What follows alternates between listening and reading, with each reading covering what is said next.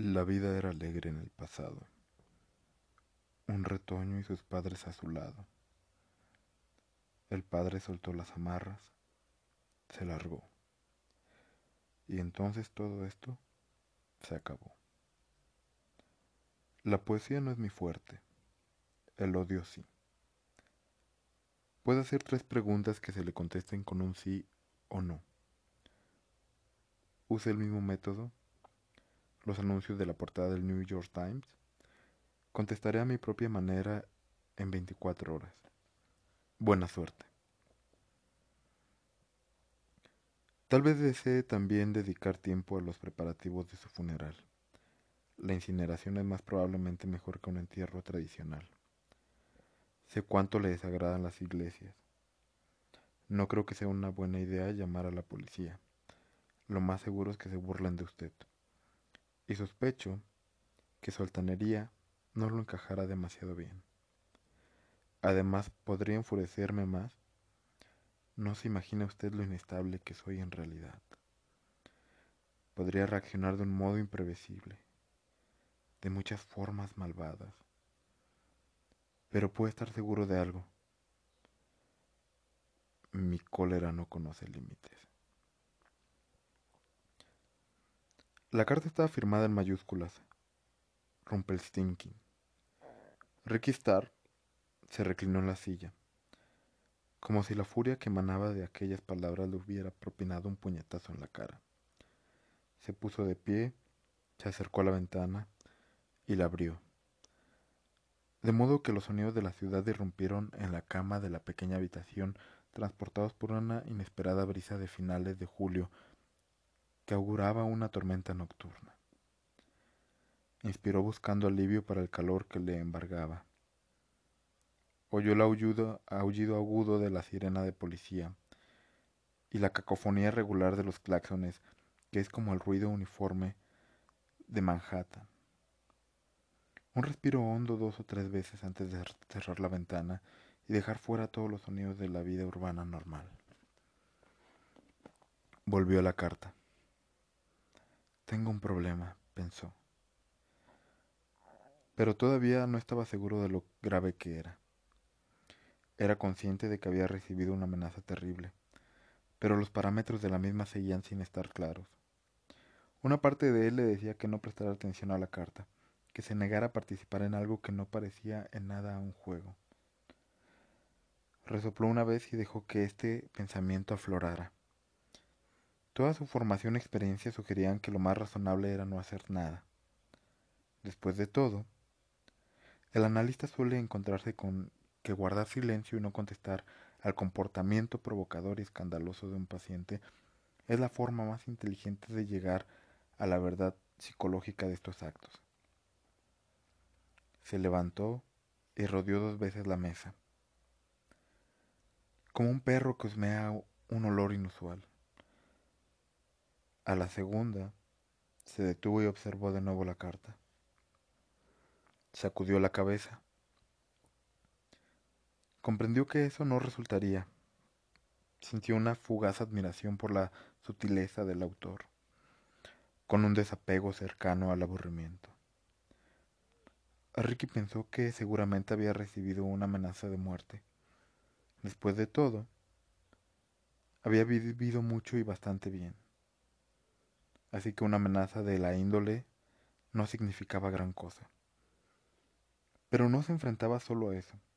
La amenaza era más indirecta.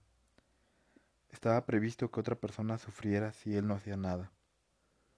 Alguien inocente. Y seguramente joven. ¿Por qué los jóvenes son mucho más vulnerables? Ricky tragó saliva. Se culparía a sí mismo y al resto de sus días y se convertirían en una verdadera agonía. En eso, el autor tenía toda la razón. O si no, el suicidio. Notó un amargor repentino en la boca. El suicidio era la antítesis de todo aquello con lo que siempre había identificado. Sospechaba que la persona que firmaba como Rulpenstinsky lo sabía. De golpe se sintió como si estuviera en un banquillo de los acusados. empezó de nuevo a pasearse mientras evaluaba la carta. La voz interior insistía en restarle importancia,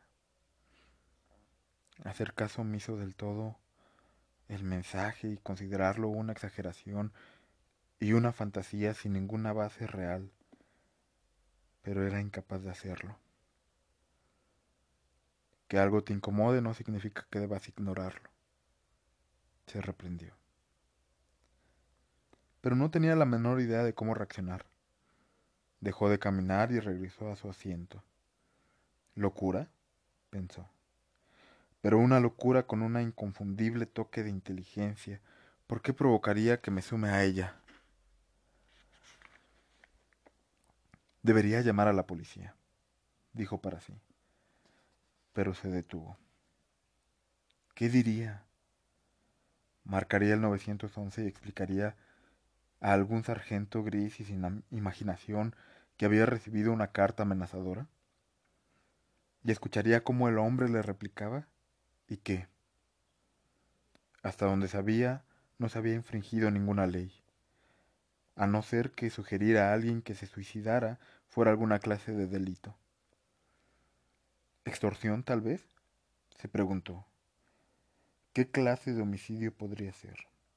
Le pasó por la cabeza llamar a un abogado pero se dio cuenta de que la situación que planteaba Rumpelsinki no era legal. Se había acercado a él en un terreno en donde minaba. Sugería que se trataba de un juego de intuición y psicología. Era cuestión de emociones y de miedos.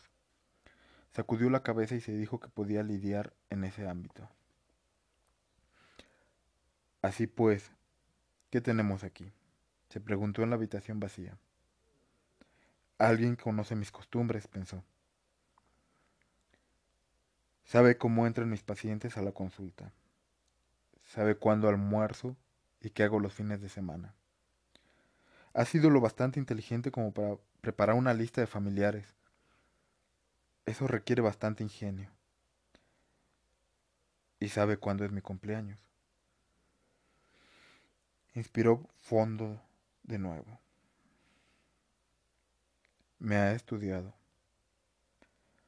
No lo sabía, pero alguien estaba observándome, evaluándome. Alguien ha dedicado tiempo y esfuerzo a crear este juego y no me ha dejado demasiado margen para contraatacar. Tenía la lengua y los labios secos. De repente sintió mucha sed pero no quería abandonar la inviolabilidad de su consulta para ir por un vaso de agua a la cocina. ¿Qué he hecho para que alguien me odie tanto? se preguntó. Y fue como un puñetazo en el estómago.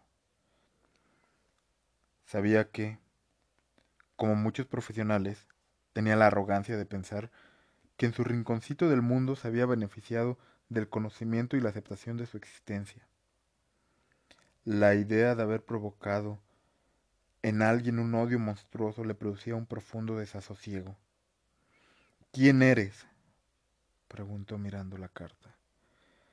Empezó a repasar precipitadamente la retalía de pacientes, remontándose décadas atrás, pero se detuvo.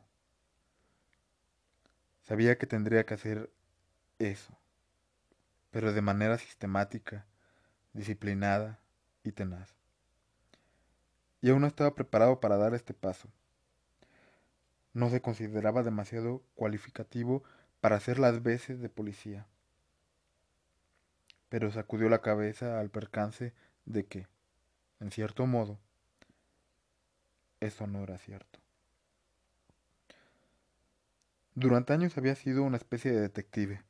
La diferencia radicaba en la naturaleza de los delitos investigados y en las técnicas utilizadas. Reconfortado por este pensamiento, Ricky Starks volvió a sentarse tras su escritorio. Buscó en el cajón superior derecho y sacó una vieja libreta de direcciones sujeta a una goma elástica. Para empezar, se dijo, puedes averiguar con qué familiar se ha puesto en contacto. Debe de ser un antiguo paciente. alguien que interrumpió el psicoanálisis y se sumió en una depresión, alguien que ha vergado una fijación casi psicótica durante varios años.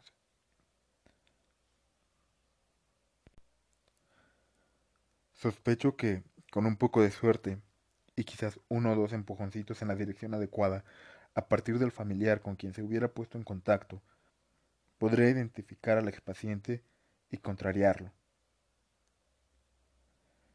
Trató de convencerse empáticamente de que Rumpelstiltskin en realidad le estaba pidiendo ayuda. Luego, casi con la misma rapidez, descartó este pensamiento inconsciente. Con la libreta de direcciones en mano, pensó que en el personaje del cuento de hadas, cuyo nombre utilizaba el autor de la carta. Cruel, pensó.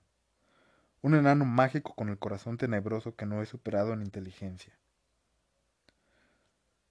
sino que pierde su contienda por pura mala suerte. Esta observación no lo hizo sentir mejor. La carta parecía brillar en la mesa delante de él. Asintió lentamente. Te dice mucho, pensó. Mezcla las palabras de la carta con lo que su autor ya ha hecho y probablemente estarías en medio de camino de averiguar quién es. Así que abrió la libertad de direcciones para buscar el número del primer familiar con los 52 de la lista. Hizo una mueca y empezó a marcar los números de teléfono. En la última década había tenido poco contacto con sus familiares y sospechaba que ninguno de ellos tendría demasiadas ganas de tener noticias suyas. En especial, dado el cariz de la llamada. Ricky Stark se mostró muy poco apto para sonsacar información a familiares, que se sorprendían al oír su voz.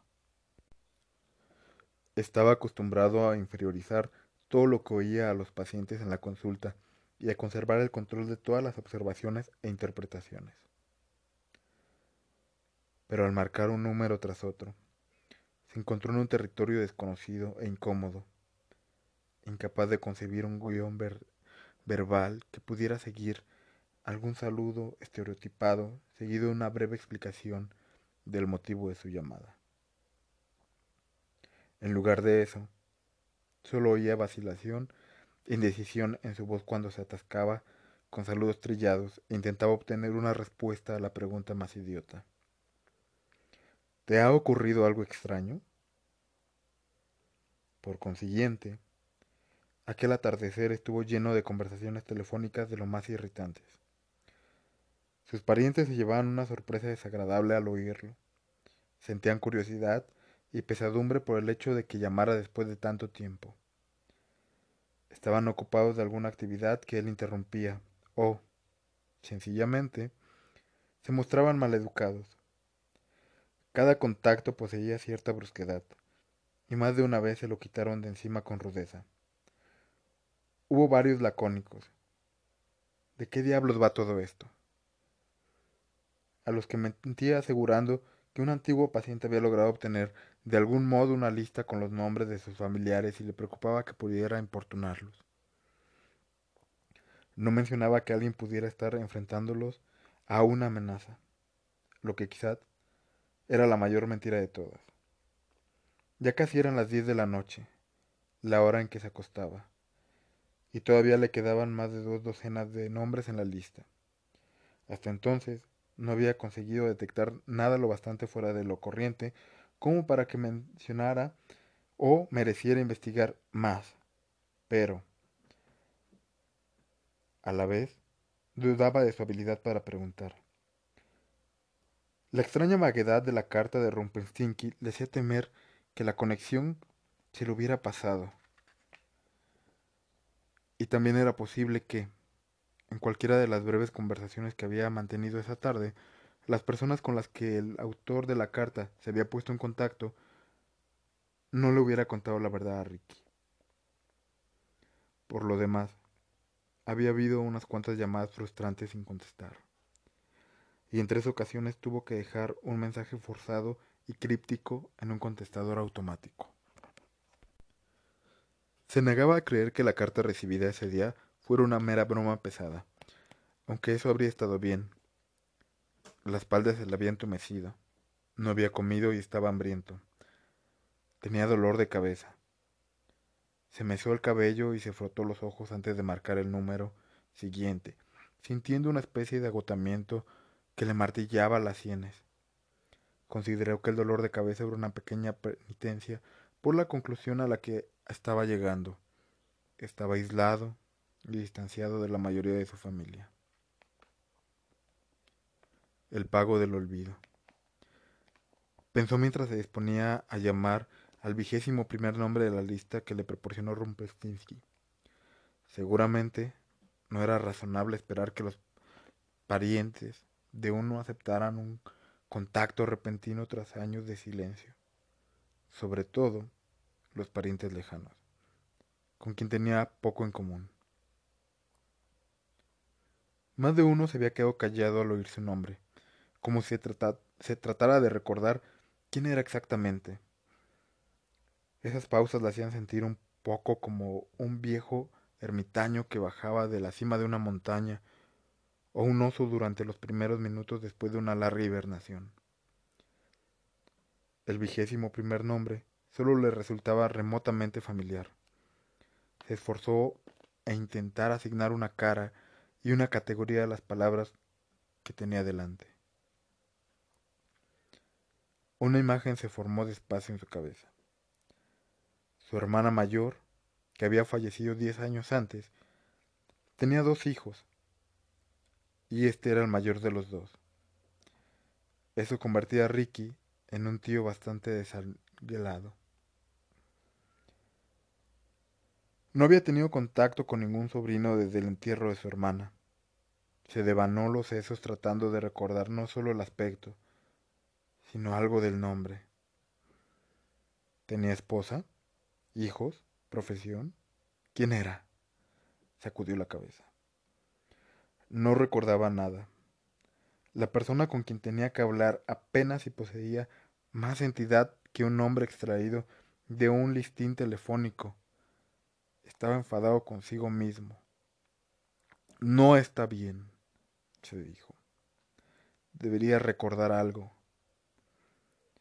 Pensó en su hermana, quince años mayor que él una diferencia de edad que los convertía en miembros de la misma familia situados en órbitas distintas. Ella era la mayor. Él era fruto de un accidente, destinado a ser siempre el bebé de la familia. Ella había sido poetisa, titulada por la Universidad para Mujeres de Buena Familia en los años 50. Había trabajado primero en un mundo editorial y se había casado bien después de un abogado de Boston especializado en derecho mercantil. Sus dos hijos vivían en Nueva Inglaterra.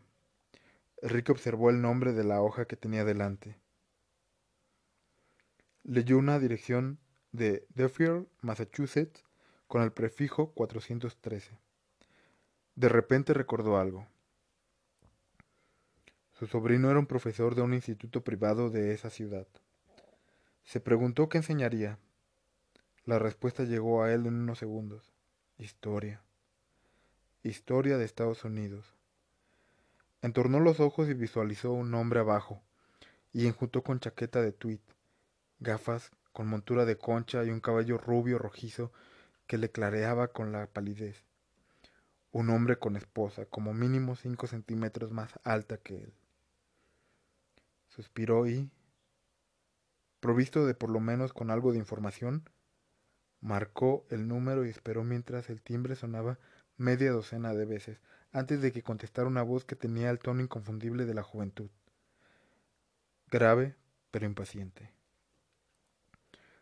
Diga. Hola, dijo Ricky. Quisiera hablar con Timothy Graham. Soy su tío Frederick, el doctor Frederick Starks. Soy Tim, hijo. Hola, Tim, dijo Ricky tras vacilar un momento. Me parece que nos conocemos. Pues sí, nos conocemos. Nos vimos en el entierro de la abuela. Estaba sentado justo detrás de mis padres en el segundo banco de la iglesia. Y dijiste a papá que era una bendición que la abuela no hubiera durado más. Recuerdo lo que dijiste, porque entonces no la entendí. Debías de entender. Siete años. Y ahora tendrás casi diecisiete.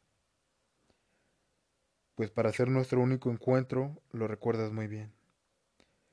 El joven consideró esta afirmación antes de contestar. El entierro de la abuela me impresionó mucho. No entro en detalles, sino que cambio de tema. ¿Querías hablar con papá? Sí, sí es posible. ¿Para qué? Ricky pensó que se trataba de una pregunta poco corriente para alguien joven. No tanto porque Timothy hijo quisiera saber para qué, ya que la curiosidad es consustancial a la juventud, sino porque su tono sonó con un ligero matiz protector. Ripke pensó que la mayoría de los adolescentes habría limitado a llamar a su padre a gritos para que contestara y habría vuelto a sus quehaceres, ya fuera a ver la tele, hacer deberes o jugar videojuegos. Porque la llamada repentina de un familiar mayor o lejano no era algo que incluyera en su lista de prioridades. Bueno, se trata de algo un poco extraño, dijo. Hemos tenido un día extraño, contestó el adolescente. ¿Y eso? quiso saber Ricky. Pero el muchacho no contestó la pregunta. No estoy seguro de que papá quiera hablar con alguien ahora, a no ser que sepa de qué se trata, indicó. Entiendo, dijo Ricky con cautela. Pero lo que tengo que decirle podría interesarle. El joven respondió. Papá está ocupado en este momento. La policía todavía no se ha ido. ¿La policía? Ricky inspiró con rapidez. ¿Ha pasado algo? El muchacho obvió la pregunta para hacer una a su vez. ¿Para qué has llamado? Es que no hemos sabido nada de ti en muchos años, diez por lo menos, desde el entierro de la abuela. Eso es exacto. ¿Por qué ahora de repente? Ricky pensó que el chico tenía razón en recelar empecé un discurso que tenía preparado. Un antiguo paciente mío, recuerdas que soy médico, ¿verdad, Tim? El caso es que podría intentar ponerse en contacto con algún familiar mío. Y aunque no hemos estado en contacto en todos estos años, quería avisarlos, por eso les he llamado. ¿Qué clase de paciente? Eres psiquiatra, ¿no? Psicoanalista.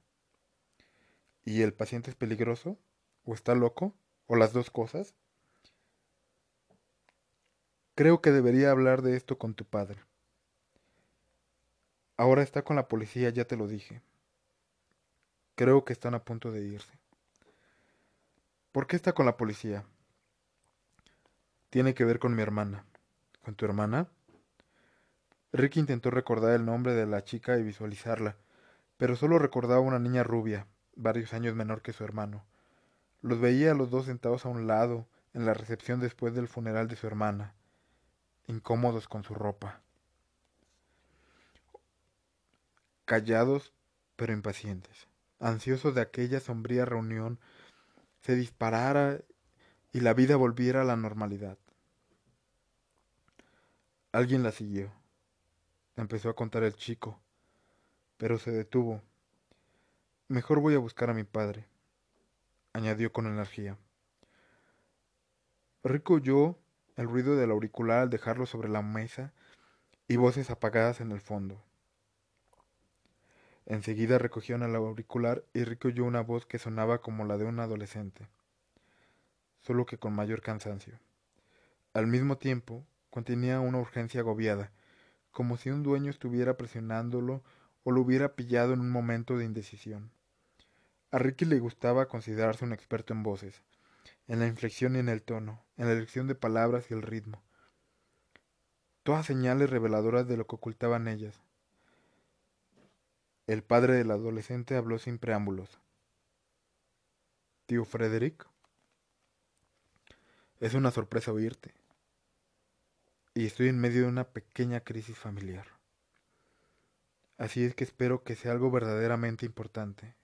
¿Qué puedo hacer por ti? Hola, Tim.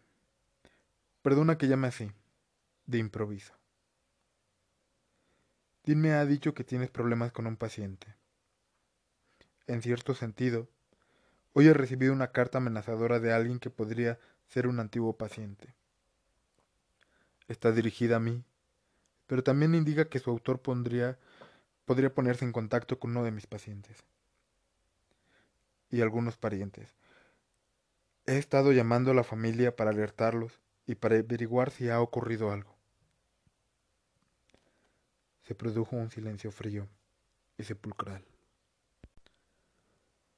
que duró casi un minuto. ¿Qué clase de paciente? soltó de golpe Tim Padre, haciendo un eco de la pregunta de su hijo. ¿Se trata de alguien peligroso? No sé quién es exactamente. La carta no está firmada. Estoy suponiendo que un expaciente, pero no lo sé con certeza. De hecho, podría no serlo. Lo cierto es que todavía no sé nada seguro. Eso suena vago, extremadamente vago. Es verdad, lo siento. ¿Crees que la amenaza sea real? Ricky advirtió el tono duro y áspero que envolvió la voz de su sobrino. No lo sé. Es evidente que me preocupó lo suficiente como para hacer algunas llamadas. ¿Has llamado a la policía? No. Que me envíen una carta no parece algo ilegal, ¿verdad? Es justamente lo que acaban de decirme esos cabrones. ¿A qué te refieres? La policía. Llamé a la policía y han venido a decirme que no pueden hacer nada. ¿Por qué los llamaste? Timothy Graham no contestó enseguida. Pareció inspirar hondo, pero, en lugar de tranquilizarse, fue como si liberara un arrebato de rabia contenida. Ha sido asqueroso, un chalado de mierda, un hijo de puta repugnante. Si alguna vez le pongo las manos encima, lo mato. Lo mato con mis propias manos. Es un chalado de mierda, tu expaciente, tío Frederick. El repentino arranque de cólera sorprendió a Ricky. Parecía absolutamente impropio de un profesor de historia de un instituto privado, exclusivo y conservador. Ricky esperó, al principio de un poco inseguro de contestar. No lo sé, dijo. Cuéntame, ¿qué ha pasado? ¿Qué te ha disgustado tanto? Tim vaciló otra vez mientras inspiraba hondo, y el sonido recorrió el siseo de una serpiente al otro lado de la línea. El día de su cumpleaños, si te lo puedes creer. El día de 14 años, ni más ni menos. Es asqueroso. Ricky se puso tenso en su asiento. Algo le estalló de repente en la cabeza como una revelación. Debería haber visto la conexión de inmediato, de todos los parientes. Uno cumplía años por pura coincidencia el mismo día que él. La niña cuya cara le costaba tanto recordar y a la que solo había visto una vez en el entierro. Esta debería de haber sido tu primera llamada, se recriminó. Pero no permitió que nada de eso le asomara a la voz. ¿Qué pasó? preguntó sin rodeos. Alguien le dejó una felicitación en la taquilla del colegio. Ya sabes, una de esas bonitas tarjetas sensibileras y nada originales de tamaño gigante, que vendan en cualquier centro comercial. Todavía no entiendo cómo ese cabrón pudo entrar y abrir la taquilla sin que nadie lo viera. ¿Qué coño pasó con la vigilancia? Increíble. El caso es que cuando Mindy llegó al colegio, se encontró la tarjeta, creyó que era de alguno de sus amigos y la abrió. ¿Y sabes qué? Estaba llena de pornografía asquerosa porno a todo color que no deja nada librado a la imaginación.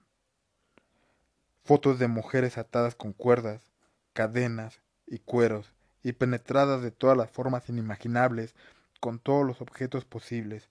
Porno duro, triple X, y ese bastardo escribió en la tarjeta. Esto es lo que te voy a hacer en cuanto te pille sola. Ricky se movió incómodo en el asiento. Rumpelstiltskin pensó y preguntó. ¿Y la policía? ¿Qué te ha dicho? Timothy Graham soltó un resoplido de desequén que Ricky imaginó que no habría usado con los alumnos vagos durante años y que debía de paralizarlos de miedo, pero que, en este contexto, más bien reflejaba impotencia y frustración. La policía local es una idiota, dijo con energía. Idiota de remate. Me han dicho tan tranquilos que, a no ser que haya pruebas de peso y creíbles de que alguien está acosando a Mindy, no pueden hacer nada. Quieren alguna clase de acto manifiesto. Dicho de otro modo, tienen que atacarla primero. Idiotas. Creen que la tarjeta y su contenido son una broma probablemente de alumnos de los últimos cursos. Tal vez de alguien al que le puse mala nota el trimestre pasado. Por supuesto no de alguien que deja de ser una posibilidad, pero el profesor de historia se detuvo. ¿Por qué no me hablas de tu antiguo paciente? ¿Es un obseso sexual? No, aseguró Ricky tras vacilar. En absoluto. No parece cosa suya. Es inofensivo. De verdad, solo irritante. Se preguntó si su sobrino percibía la mentira en su voz. Lo dudaba. Estaba furioso, nervioso e indignado. Y no era probable que fuera capaz de discernir con claridad durante cierto tiempo. Lo mataré, aseguró Timothy Graham, con frialdad tras un instante de silencio. Mindy se ha pasado el día llorando. Cree que alguien quiere violarla. Solo tiene 14 años y jamás ha hecho daño a nadie. Además, es de lo más impresionable y nunca había visto esa clase de porquerías. Parece que fue ayer cuando todavía jugaba con el osito de peluche y la muñeca de Barbie. Dudo que pueda dormir esta noche, o en unos días. Solo espero que el susto no lo haya cambiado. Ricky no dijo nada, y su sobrino prosiguió tras tomar aliento. ¿Eso es posible, tío Frederick? Tú eres el bendito experto. ¿Puede cambiarle a alguien la vida tan de repente? Tampoco contestó esta vez, pero la pregunta resonó en su interior. Es horrible, ¿sabes? Horrible soltó Timothy Graham. Intentas proteger a tus hijos de lo asqueroso y malvado que es el mundo, pero bajas la guardia un segundo y ¡zas! ocurre. Puede que no sea el peor caso de inocencia perdida que hayas escuchado, tío Frederick. Pero tú no tienes que oír cómo la niña de tus ojos llora desconsolada el día que cumple 14 años, porque alguien, en alguna parte, quiere hacerle daño. Y tras esas palabras, Timothy Graham, colgo. Ricky Stark se inclinó hacia la mesa, soltó el aire despacio entre los incisivos, pudiendo y produciendo un, un gran silbido. Estaba disgustado e irritado, a su vez intrigado por lo que Rumpelstiltskin había hecho. Recapituló rápidamente el mensaje que había enviado al adolescente no tenía nada espontáneo. Era calculado y efectivo. Era obvio que, además, había dedicado cierto tiempo a estudiarla. Mostraba también algunas habilidades a las que sería prudente prestar atención. Rumpelstiltskin había logrado superar la vigilancia del colegio y tenido la paciencia de un ladrón para abrir la cerradura sin destrozarla. Había salido del colegio sin ser descubierto y viajado después desde Massachusetts hasta Nueva York para dejar un segundo mensaje en la sala de espera de Ricky. No había problemas de tiempo. En coche el viaje no era tan largo, quizás cuatro horas, pero denotaba planificación. Pero eso no era lo que le molestaba a Ricky. Cambió de postura en el asiento. Las palabras de su sobrino parecían resonar en la consulta. rebotando en las paredes y llenando el espacio con una especie de calor. Inocencia perdida. Ricky pensó en ello. A veces, en el transcurso de una sesión, un paciente decía algo que resultaba impactante, porque eran momentos de conocimiento, flashes de comprensión, percepciones que indicaban un progreso. Eran los momentos que todo psicoanalista buscaba. Solían ir acompañados de una sensación de aventura y satisfacción, porque le señalaban los logros a lo largo del tratamiento. Esta vez no. Ricky sintió una incontrolable desesperación acompañada de miedo. Rumpelstinsky había atacado a la hija de un sobrino en un momento de vulnerabilidad infantil. Había elegido un momento que debería guardarse en el gran baúl de los recuerdos como uno de alegría, de despertar, su decimocuarto cumpleaños, y lo había vuelto feo y aterrador. Era la amenaza más fuerte que Ricky podía imaginar, la más provocadora que podía concebir. Se llevó una mano a la frente como si estuviera fiebre. Le sorprendió no encontrarse sudor en ella. Pensamos en las amenazas como en algo que compromete nuestra seguridad, se dijo. Un hombre con una pistola o un cuchillo víctima de una obsesión sexual. O un conductor borracho que acelera sin preocupación por la carretera. O alguna enfermedad insidiosa como la que mató a mi esposa, que empieza a carcomernos las entrañas. Se levantó de la silla y empezó a pasearse nerviosamente arriba y abajo.